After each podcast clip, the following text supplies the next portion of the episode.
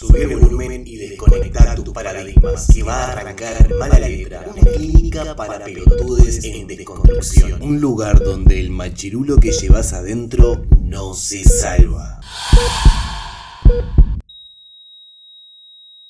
Hola, hola, hola, hola, hola, ¿cómo están? ¿Todo bien? Mi nombre es Christopher Alves y esto es un nuevo episodio de Mala Letra no sé si lo han notado, pero ya la voz no me da para más nada. No sé si recuerdan, pero estuvimos cubriendo la previa y la marcha en sí, la marcha por la diversidad, que fue eh, día jueves y día viernes. Y bueno, ya no tenemos más voz para nada. El día de hoy estoy solito y... Eh, lo que vamos a tener eh, específicamente en este podcast es una entrevista que se le realizó a Victoria y a Rodrigo, que fueron los, creadores del documental trans Orgullos y Prejuicios, que tal vez que lo estuviste viendo por las redes sociales, un documental precioso, un proyecto realizado por estos dos estudiantes de una duración de unos 25 minutos, y tuvimos la oportunidad de, entrevistarles, y, bueno, a continuación te dejamos la, entrevista. Si te estás preguntando en dónde podés ver todo lo que son las fotos, los videos y, y todo lo que sucedió en esta, en esta marcha de la diversidad, tanto la previa como la marcha en sí, acordate que podés seguir a MediaRed, ¿verdad? Eh, la agrupación de la cual somos, somos parte. Eh, a través de Twitter, por ejemplo, tenés arroba o también los podés seguir por, por Facebook. También tenés la opción de seguir a Marcha Diversidad UY. Eh, en, en, Twitter lo encontrás como arroba marchadivui y también el colectivo Ovejas Negras, por ejemplo. Tenés, tenés varios referentes para estar bichando cada una de las fotos y videos que se fueron realizando a lo largo de, esta marcha. Si te estarás preguntando cómo estuvo, estuvo espectacular. Si no lo pudiste vivir, bueno, al menos te quedó, te quedó el material colgado por, por internet y otras cositas más que vamos a ir subiendo al, correr de la, de la, semana, pero ya mi voz te lo dice todo. Pero sin, sin dar demasiadas vueltas, te dejo con, con esta entrevista. Ya te pido disculpas de antemano porque eh, el, día nos jugó una mala pasada, la carpa en donde, en donde estábamos haciendo la entrevista, que era hecha de, barras de metal, bueno, a veces el viento la sacudía demasiado y se escucha el ruido del metal rechinar a veces, que es bastante molesto, pero es una entrevista que vale la pena escucharla, es una entrevista bastante enriquecedora y estos dos estudiantes se merecen toda nuestra atención por, el hermoso trabajo que, realizaron. Recordamos también que eh, los próximos podcasts que van a ser subidos instantáneamente luego de este, también son entrevistas con eh, celebridades, ya se le podría decir, referentes de lo que son, de lo que es la comunidad LGBTI, porque estaban todas las cámaras atrás de, de, ellas y de, ellos en lo que fue toda la previa y la, marcha en sí, estuvieron dando entrevistas, sacándose fotos y, y demás conseguimos hacerle una entrevista a cada una de estas personas y también estuvimos con Sudor Marica al final de la, marcha. Esa entrevista también la, la, vas a tener aquí en, en el podcast Mala Letra exclusivamente. Pero para que no se haga demasiado largo, demasiado pesado, lo vamos a separar en, algunos podcasts. Pero sin dar demasiadas vueltas, te dejo con esta entrevista que, como te dije, fue espectacular, fue muy enriquecedora conocer a estas dos personas. Y ya me voy despidiendo, te doy, te, mando un beso enorme, ya, ya, ya, ya. Así no, no, no, no ocupamos demasiado tiempo en este podcast. Te veo, te veo en el próximo para seguir con todo lo que, lo que fue esta cobertura espectacular junto con, con Media. Por favor, escucha cada cada entrevista y compartila porque merecen la pena ser escuchadas. Bueno, estamos aquí eh, con los eh, con les productores, ¿no? Son ambos productores. Yo soy la productora y él es el director. Productora y director, perfecto. Eh, Victoria y Rodrigo que realizaron el, documental Orgullos y Perjuicios. Los derechos son de todos y de todas, ¿correcto? Este, fue un proyecto realizado para la FIC, la Facultad de Información y, Comunicación, y fue un trabajo que llevó casi, casi o poco más de, dos años. ¿qué, los, ¿Qué los motivó? A centrarse en, ese, en, este tema específicamente? Ah, es como re loco porque en realidad estamos buscando un tema para la materia y yo siempre le, digo a Benja que es uno de nuestros protagonistas que yo lo conocía a él a, través del diario. Ya estaba, me desperté a la mañana y vi el artículo y se los mandé al grupo y lo hablamos y encaremos este tema a ver qué pasa y nos contactamos con él y de ahí surgió y medio que nos enamoramos del tema también. Sí, claro. El, tema fue que el, desarrollo del proyecto la materia pedía que se, pensara a partir de un tema que tuviera una problemática social, entonces nosotros empezamos a buscar noticias, información, a ver qué tema podíamos abarcar y Vicky fue la que trajo la noticia de Benjamín, eh, trayendo el tema de, los trans, el cual yo personalmente, y a ella se los dije varias veces, al comienzo no me, no me llegaba, no me identificaba, no me, no me sentía atraído, por una cuestión de ignorancia sobre todo, que no sabía del tema. Y justamente cuando empezamos a, llevar adelante, a conocer a los personajes, a ir con el proyecto, ahí me fui como encariñando con, con el tema y, y, mostrando ese interés que, que, le tengo hoy en día. Sí, fue medio que miedo también, porque era miedo a ver qué va a pasar, si vamos a poder laburar, si vamos a, a poder encarar, era como, eh, como, lo pensábamos, con respeto en realidad y, claro. y, no caer en la básica de siempre. Bien, pero lo, a, ninguno de los dos tenía conocimientos sólidos con lo que... Sólidos no. Sólidos no, no sabíamos que... Partimos de esa noticia y a partir de ahí fuimos haciendo investigaciones, fuimos con entrevistas, hicimos entrevistas con ellos, que fue básicamente donde conseguimos la mayor información a través de, de ellos justamente. ¿Cómo, ¿Cómo, se lleva a cabo un, un, proyecto de esta magnitud? Pues estamos hablando de dos años. ¿Cómo, eh, qué, qué, tanto pesa el financiamiento? ¿Qué tanto pesa el, el estudio que hay por detrás? ¿Qué, cómo, cómo, se lleva a cabo toda, toda esta, esta odisea? Y, financiamiento eh, cero. Mira, de, desde la Facultad de Comunicación, el financiamiento, o sea, presupuesto no hay. Lo que ellos nos, nos, nos dan son cámaras para poder hacerlo. Son cámaras básicas, Handycam eh, para poder llevar a cabo la filmación y eso. Después la parte de investigación parte de todos nosotros. Eh, primero fue organizarnos justamente porque así, el proyecto tenía que tener un formato televisivo claro. ya estipulado por lo que es la, la, asignatura, la materia. Tenía que tener tres protagonistas, tres ejes de discusión y durar 25 minutos. Esas eran las primeras pautas de las que empezamos. Entonces a partir de ahí dijimos, bueno, ¿cómo podemos encarar el tema de los trans? Decidimos verlo desde el punto de vista de la inclusión social. Si los trans hoy en día son incluidos como se debe en la sociedad uruguaya, la sociedad montevideana precisamente, y, y, ta, y a partir de ahí fuimos buscando información, hicimos las entrevistas, fue un trabajo largo que sí, como dijiste, nos llevó justamente dos años. Ahora, ahora en septiembre estamos cumpliendo dos años desde el proyecto. Sí, el 16 creo que cumplimos como dos años de la primera vez que fuimos a firmar con Benja. Sí, y, y nada, en cuanto a parte de financiamiento, nada era movernos nosotros, si necesitábamos cualquier gasto, lo que fuera, era nosotros que dentro de todo no viendo sin ser lo que fue las cámaras que la dio la facultad, no tuvimos gran, gran grandes, gas, gastos. grandes gastos, eh, más allá de tener que movernos a, a, ir a hacer una entrevista a tal lugar, por ejemplo a Morena, eh, ella que vive en Las Piedras, tuvimos que ir hasta allá en un día específico, capaz que gastar algunas cosas ahí, pero... Siempre nos, nos movíamos nosotros, la idea es eh, sin tener financiamiento ni el dinero era el poder de convencimiento también,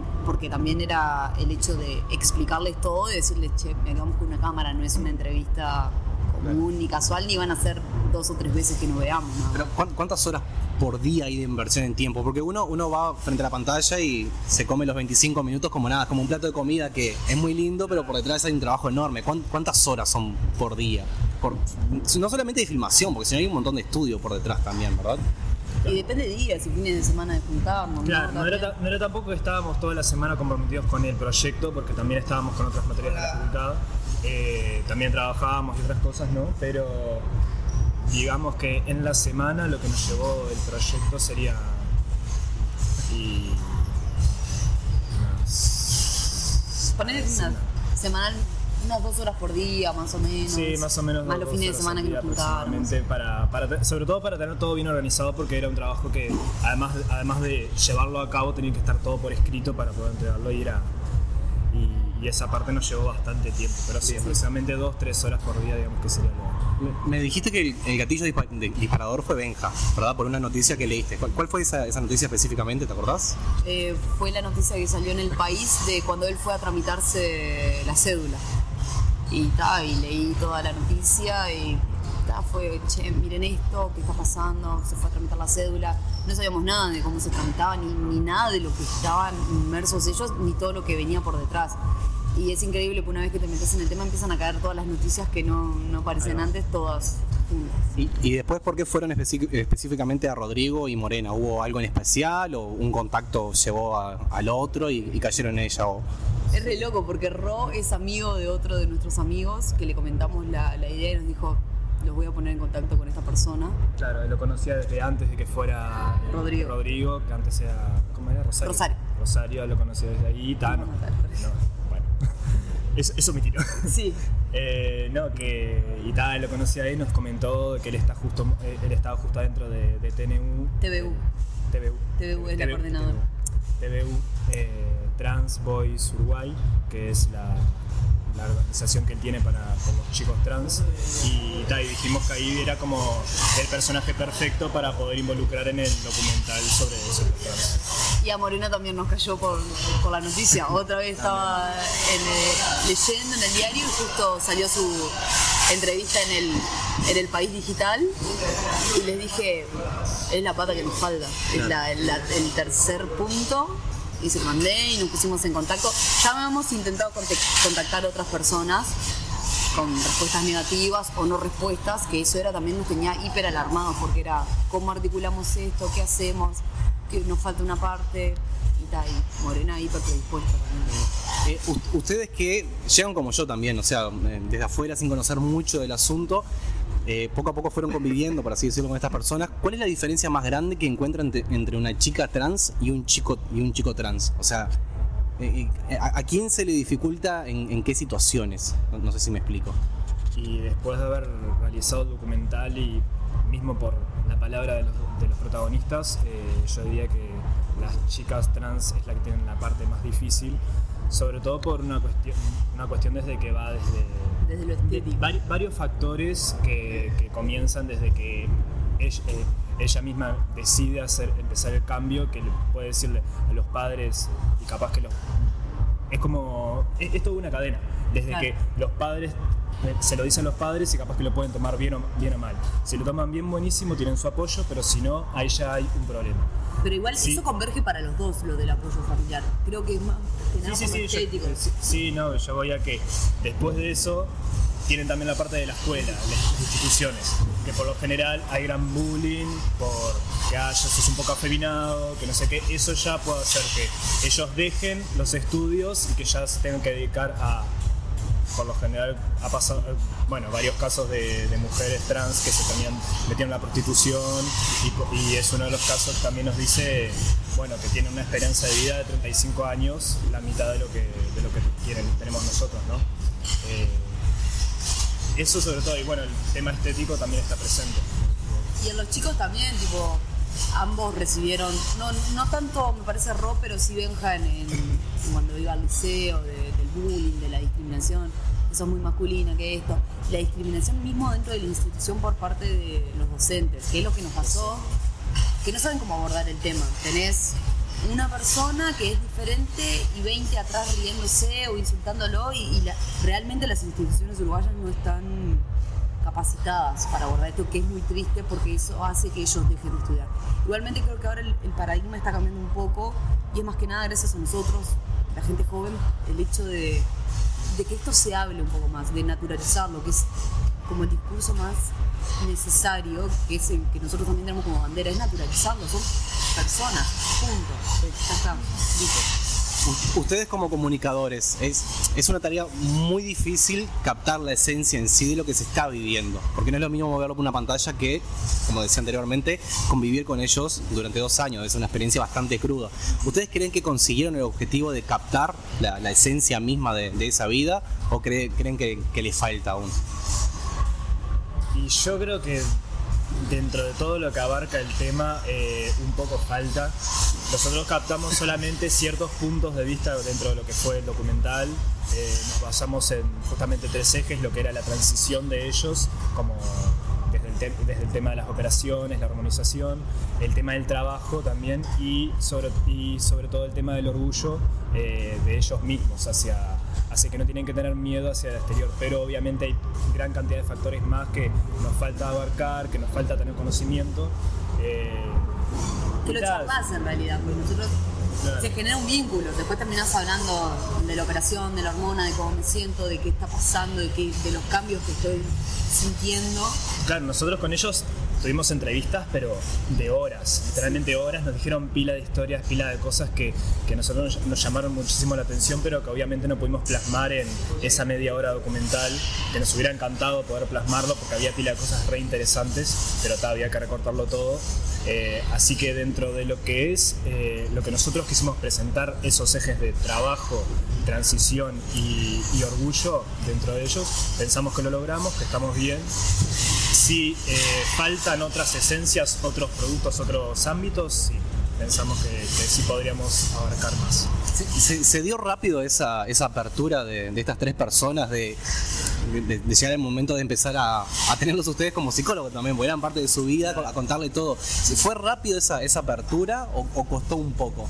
Son tres personalidades diferentes. Sí, son tres personalidades totalmente, totalmente diferentes. Eh, algunos sí fue un poco más fácil, eh, a otros les fue un poco más, más complicado. Con Benjamín empezamos re bien, tuvimos al ser un, chico justamente de nuestra edad, encaramos buena confianza, teníamos los mismos gustos, hablábamos pila, entonces está como que él se empezó a soltar mucho más desde un comienzo. Eh, Rodrigo, está, ella tiene gran experiencia en lo que es hablar en público, está con gente, hablar del tema, entonces como que vale, para él era como una, una oportunidad más para poder contar su historia y, y enseñar a otras personas sobre el tema y la que nos costó un poco capaz que fue Morena por, una cuestión de que de su personalidad, que ella es una chica un poco más tímida, pero al, comienzo en las primeras entrevistas era como que se trancaba un poco, era como tímida, como que no sabía cómo expresarse, cómo eh, eh, abrirse a nosotros y luego con el tiempo ya empezó a haber más confianza también y, se empezó a soltar mucho más y ya era una chica más como, como nosotros Claro, es el relacionamiento, incluso con Benja de hablar cada tanto, de su trabajo, de que ya nos conocen básicamente. Eh, con Rodri también, porque al principio vos vas, presentás el tema y es acepto, no acepto, ¿qué, me quieren proponer? ¿Qué quieren estas personas de mí? Porque como que venga alguien y te diga de algo particular tuyo y diga, che, quiero firmar esto. ¿Cómo haces con eso? ¿Cómo, ¿Cómo lo mostrás? Y es el hecho de hablar y generar esa confianza y ese respeto que creo que fue nuestra base inicial, el respeto hacia ellos y la apertura de nosotros de querer saber y esas ganas de, de, acompañarlos también, porque... ¿Hubo, en algún momento alguna instancia donde ellos y ellas dijeron, no, esto no lo pongas, esto sí? O sea, ¿también fueron parte de la producción? ¿Pusieron ciertos márgenes o, o no? Creo que nos pasó con Morena en cuanto a lo familiar, ¿te acordás que no, no fue tanto en la casa, ella es muy reservada y es algo que respetamos totalmente. Sí, eh, un día que fuimos a la casa a entrevistarla, nosotros pensábamos también tomar algunas imágenes de lo que era su día a día con su familia, capaz de hacer una entrevista a la madre, y ella pidió como que en realidad prefería tener el trabajo para ella, un documental para ella, capaz que no, no quería involucrarlo mucho a la familia en ese caso. Después de eso, eh, Incluso la hermana de ella después con nosotros re bien, estuvo el viernes, nos reagradeció, es como que fue, otra apertura. Claro, eso fue más bien al comienzo, capaz, cuando nosotros aún no la conocíamos tanto, ya no nos conocía mucho, capaz que quería tantear de qué forma íbamos a encarar nosotros el documental, qué es lo que queríamos bien saber de ella y, y capaz que por esa razón hubo un poco más estuvo un poco más reservada. Después de eso, sí, como dice Vicky, fue mucho más abierta, con la hermana y todo todo fluyó mucho mejor. Tú, me dijiste que todo comenzó porque por esta noticia de, Benja. Y también fueron parte de la entrega de documento de, Benja. ¿Cómo fue ese momento? Una locura, ¿te acordás? Porque eh, no pudimos ir todos a filmar, porque también dividíamos el trabajo. Y yo estaba en mi trabajo y me llegó un mensaje de ellos, era, no podemos filmar en el registro, se nos está complicando todo. Y era un caos y llamar gente y preguntar. Pero fue ese caos inicial, porque después desde el registro... No, yo no fui, fue Vicky de la Llanta. Ah, no, yo fui, pero yo y vos también. Y desde el registro fueron hiperabiertos, nos pidieron ciertos márgenes, que incluso ellos nos ayudaron, porque la gente de la guardia de, registro, ¿te acuerdas que ellos me iban contando, aparte yo estaba en mi trabajo y él estaba pendiente del teléfono.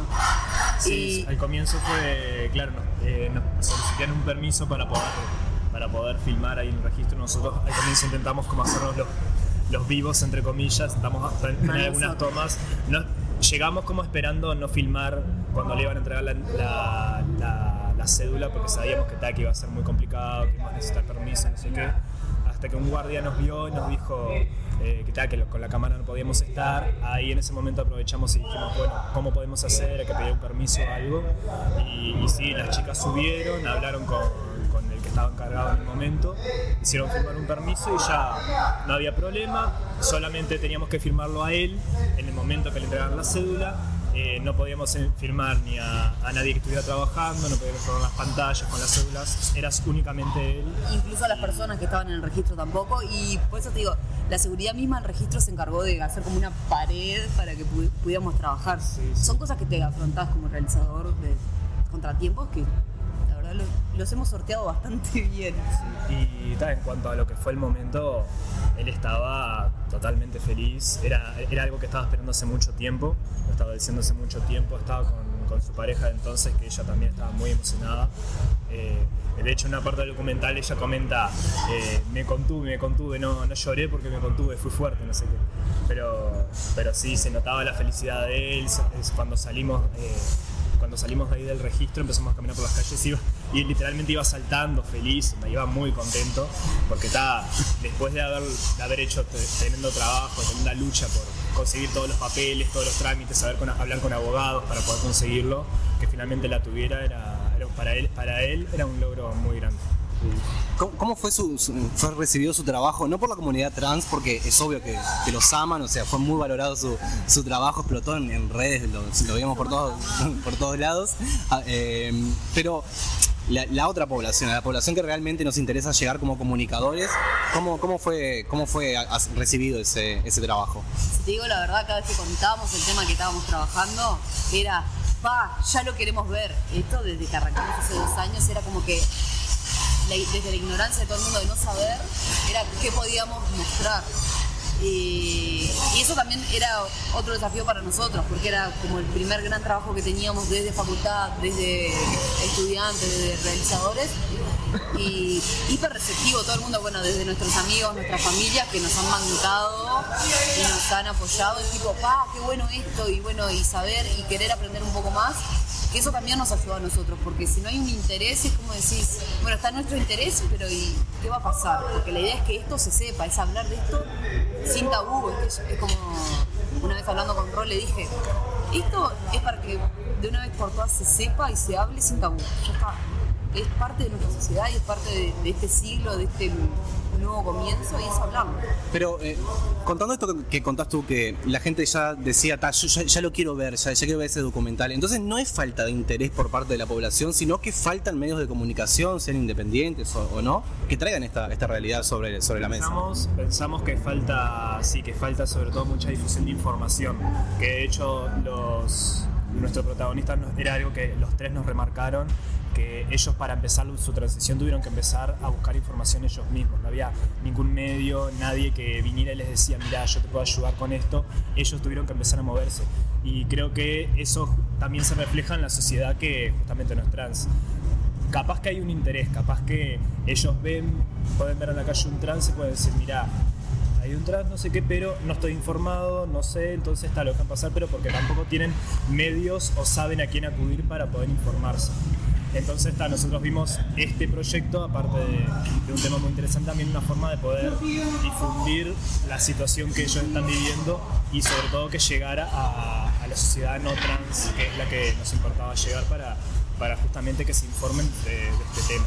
Pero sí, lo que pensamos que falta sobre todo es es difusión de la información y sobre todo y también información que sea que sea válida, verídica y que, que, sea concreta, que digamos que no sé, que sea, que sea información que esté, que esté, clara y que esté, que esté Y que es mucho de lo que se encarga Ro con TVU. Él dijo, bueno, yo necesito ayudar a alguien más para que no pase lo que yo tenga que pasar. Y TVU es un gran espacio donde los chicos trans pueden llegar, buen Tatu también, que es la coordinadora de chicas trans, que ellos están tratando de hacer todo lo posible para, que no se escuchan, para que esto se sepa y dar el apoyo que se necesita, porque desde la contención, desde, che, me pasa esto, ¿a dónde voy? Y por suerte, algo que hay que resaltar, que el sistema de salud en nuestro país está haciendo grandes avances desde las hormonas, desde los médicos, desde el Hospital San Bois, desde todo, digo, nosotros también tuvimos que hablar con diferentes especialistas, bueno, tan, nuestra abogada, yo digo nuestra abogada, los médicos, sociólogos, psicólogos, para, para ver todo el enfoque desde la salud, desde lo jurídico y desde lo social, porque es, muchísimo.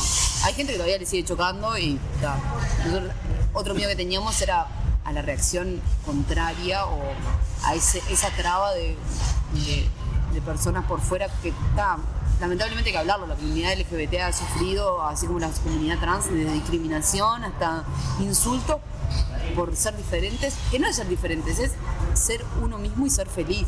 Así que eso es como también otro gran desafío.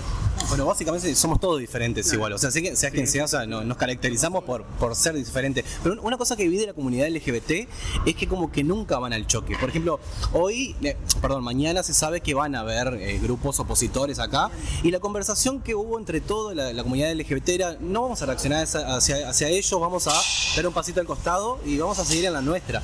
Eso es algo bastante destacable de, la comunidad LGBT, que nunca van al choque, o sea, resuelven todo con, con amor, con fiesta. Bueno, esto es lo que somos y no tenemos que darles explicaciones a nadie y, siguen su camino. Eso me, parece muy rescatable. De, la violencia hacia la comunidad LGBT y la comunidad trans existe y esperemos que no exista más, pero existe desde hace muchísimo tiempo, desde que la desde el primer orgullo, desde y obviamente, todo. Y obviamente no hay que justamente responder violencia con violencia. Creo que eh, justamente lo que tiene el LGBT es que su lucha por los derechos y por, y por una igualdad de diferencias, digamos, eh, justamente lo lleva desde la alegría y el amor, como vos lo decís, y eso está buenísimo, porque otro, otros, otras movidas que, luchan por sus derechos también lo hacen siempre desde la denuncia, desde querer generar un cambio de una forma muy violenta que, no es como lo hace LGBT. Y eso, y eso es algo que se respeta y que está muy bueno. ¿Qué, marcas le deja este trabajo? O sea, acaban de comprar una militancia, decir, bueno, a partir de ahora queremos mostrar más casos como estos, quieren seguir enfocando tal vez una parte 2 del documental, se quedaron con ganas de, más. ¿Qué, qué, qué, qué, les depara el, futuro? por lo pronto recibirnos, ¿no? Sí, no, por lo pronto recibirnos. Ahora es nuestro, nuestros proyectos este año son terminar la, la, universidad para luego sí enfocarnos en nuevos proyectos audiovisuales. Eh, desde mi postura personal, eh, haber mostrado el, documental y toda la movida que se generó en el INJU y toda la movida que se generó en, redes, eh, sinceramente me lo digo a mí mismo y se lo dije a ellos, me llenó de una forma muy grata y me hizo darme cuenta que estos son, estos son trabajos y proyectos que me gusta realizar. A partir de esto es como que estoy enfocando mi futuro y, y, y eso es como que lo que lo que me deja, como darme mucha felicidad, mucha satisfacción y enfocarme a nuevos proyectos que sean, que pueden ser tanto una parte 2 como también demostrar otras partes de la sociedad que están pasando por situaciones complicadas o por lucha de derechos. Sí, incluso yo comparto 100% lo, lo, que dice Ro. Eh, incluso me acuerdo que, el viernes le dije a Benja, bueno, nos vemos en 10 años para la segunda parte, a ver qué pasa. Porque incluso, claro, los cambios era, fue increíble. A nosotros nos pasó de pasar de estar unos días sin vernos o un mes o por mil cosas, cuando lo vimos la próxima vez fue, ay, por favor, ya lo que sos ahora, tipo, hace dos meses, y sí tenemos interacción por las redes y sí todo, pero los cambios de ellos a nosotros nos sorprendieron y, nos llena ser parte de esto y apoyar esta militancia, digo, porque bien o mal esto es un pie más para visibilizar y ayudar. Y creo que sí, son proyectos que, que no solo es satisfacción propia, sino hacia una, eh, acompañar una causa. Y creo que ese va más o menos nuestro enfoque. Digo, es dejar algo más y no, no caer a lo trivial de siempre. Está, no sé, básicamente es. ¿Algún mensaje que le quieran dejar a los nuevos comunicadores que, que están surgiendo como, como ustedes?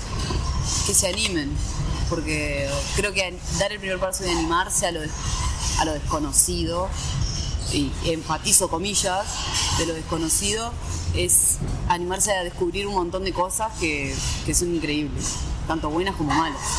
Eso, es animarse.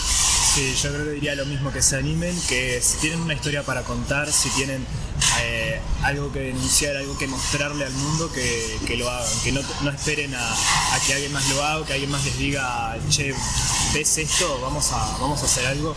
No, que si tenés una, algo en la mente que te está diciendo esto tiene que, mostrarse, que expresarse, que comunicarse, que vayas y lo hagas vos por tus medios. que busques las formas, porque siempre, siempre hay una forma de poder hacerlo, siempre tenés los medios ahí. Hoy en día, en una era digital, o sea, tenemos la facilidad de poder comunicarnos desde nuestro celular o desde cualquier medio. Entonces, si hay algo para decir, si tenés algo que expresar, hacelo. Y- Más allá de los recursos o no, tipo, nosotros. Sí, nada. sí, más allá de que si necesitas presupuesto, lo que sea, no importa, movete, porque con contactos, con amigos, con, con un apoyo con, o, o con tu propia voluntad vas a poder conseguir lo que, lo que vos quieras. Bien, mata. Y un mensaje a la sociedad en sí. Que dejemos de ser tan prejuiciosos, que nos anime, que nos abramos más, que se abra más, porque el- la mínima apertura o el mínimo detalle con lo que sea te hace descubrir otras cosas, no solo sociales, sino internas. A, mí personalmente me hizo descubrir un, montón de cosas que, que creo que, que son importantes y que te hacen crecer. O sea, cor- cortar con, con el hecho de juzgar por, por juzgar y de hablar por hablar también, ese prejuicio. Una pregunta, no sé si, si les pasó a ustedes también. A mí me pasó que cuando comencé a meterme en, en todo lo que es la militancia por el feminismo, por el mundo LGBT y demás, empezás a ver ciertas fallas en tu programación que decís, pa, yo me estaba mandando esta cagada y no lo sabía. ¿Se encontraron con eso dentro de ustedes? ¿Fue difícil corregirlo? No, ahora que lo mencionás, eh, Sos hombre hetero y blanco, ¿alguna cagada te mandaste? Es la, es la- es la clásica, ¿viste? Que decís, Al- "Ay, algo ¿por qué?". hiciste, algo hiciste. Claro, porque yo estoy hablando de esta persona, de esta manera es que te, te, te configurás nuevamente eh, en ciertas cosas y, y empezás a notar otras cosas que decías, ¿por qué estoy mirando esto? ¿Por qué estoy escuchando esto? Yo también soy feminista, entonces hay pila de cosas que a veces me chocan y en la deconstrucción y todo es como que decís, "Ta, yo en algún momento, si volviera, volviera el tiempo atrás, como le decía la otra vez, me cagaría tanto a trompadas, me tocaría tanto, decía, no, salí de ahí, por favor no hagas esto más, porque también es de lo que estamos cargados y es parte de nuestra historia. Y creo que de construirnos y aprender es fundamental, que es lo que genera apertura, aprender. Bien. Eh, redes sociales para que la gente los, los pueda seguir y, se- y seguir acompañando el, el trabajo que, que, que pueden realizar a futuro. Eh, personales, en la productora tenemos Brainstorm Producciones, Brainstorm Producciones, página de Facebook. Eh. Instagram personales, no sé. El mío es I'm Vicky White, o sea, en inglés. Eh, después tenemos mar.rodríguez8, que es para las chicas. Ah, ¿te los acordás de memoria? Casi todo, los, los etiqueté tanto, bueno, y, Bueno, y Beth Price, te los lo podemos mandar, eh, Vicky de la Llana, y la fotógrafa, eh, que es nuestra colega y quien se encargó de todas las fotos hermosas y autorretratos, que también es como nuestra parte de contribución a, ese resto, es Florencia Suárez, Florencia eh, Suárez. Flori, F, es complicado. Sí, con dos y al final guion bajo Suárez. Instagram la van a Sí. encontrar. Ella fue la Marina Rodríguez. Toda la cobertura de sí, fotografía. y Beth Price, parte del equipo, y Victoria de la Llana, que somos... Y Rodrigo Rivero. Sí, y Rodrigo. Re- Igual, igual por, por detrás de, de escena tenemos varias investigadoras que, que van, Ah. van captando toda, toda, toda su vida. Por eso te preguntaba si te habías mandado alguna antes, pues ya sabemos todo. Pero lo dejamos para un próximo, próximo episodio. Eh, ¿Quieres hacer alguna, Yo sabía, yo sabía que esto era una trampa, yo sabía que. Sabía que era Bueno, una trampa. muchísimas gracias de parte de- de- del podcast Mala Letra y de parte de, de Mega Red y muchas gracias por toda la militancia que, que están, que están realizando. Por favor, gracias a ustedes por el espacio y por interesarse en lo que fue nuestro proyecto. Sí, Nada más. gracias. Muchas gracias.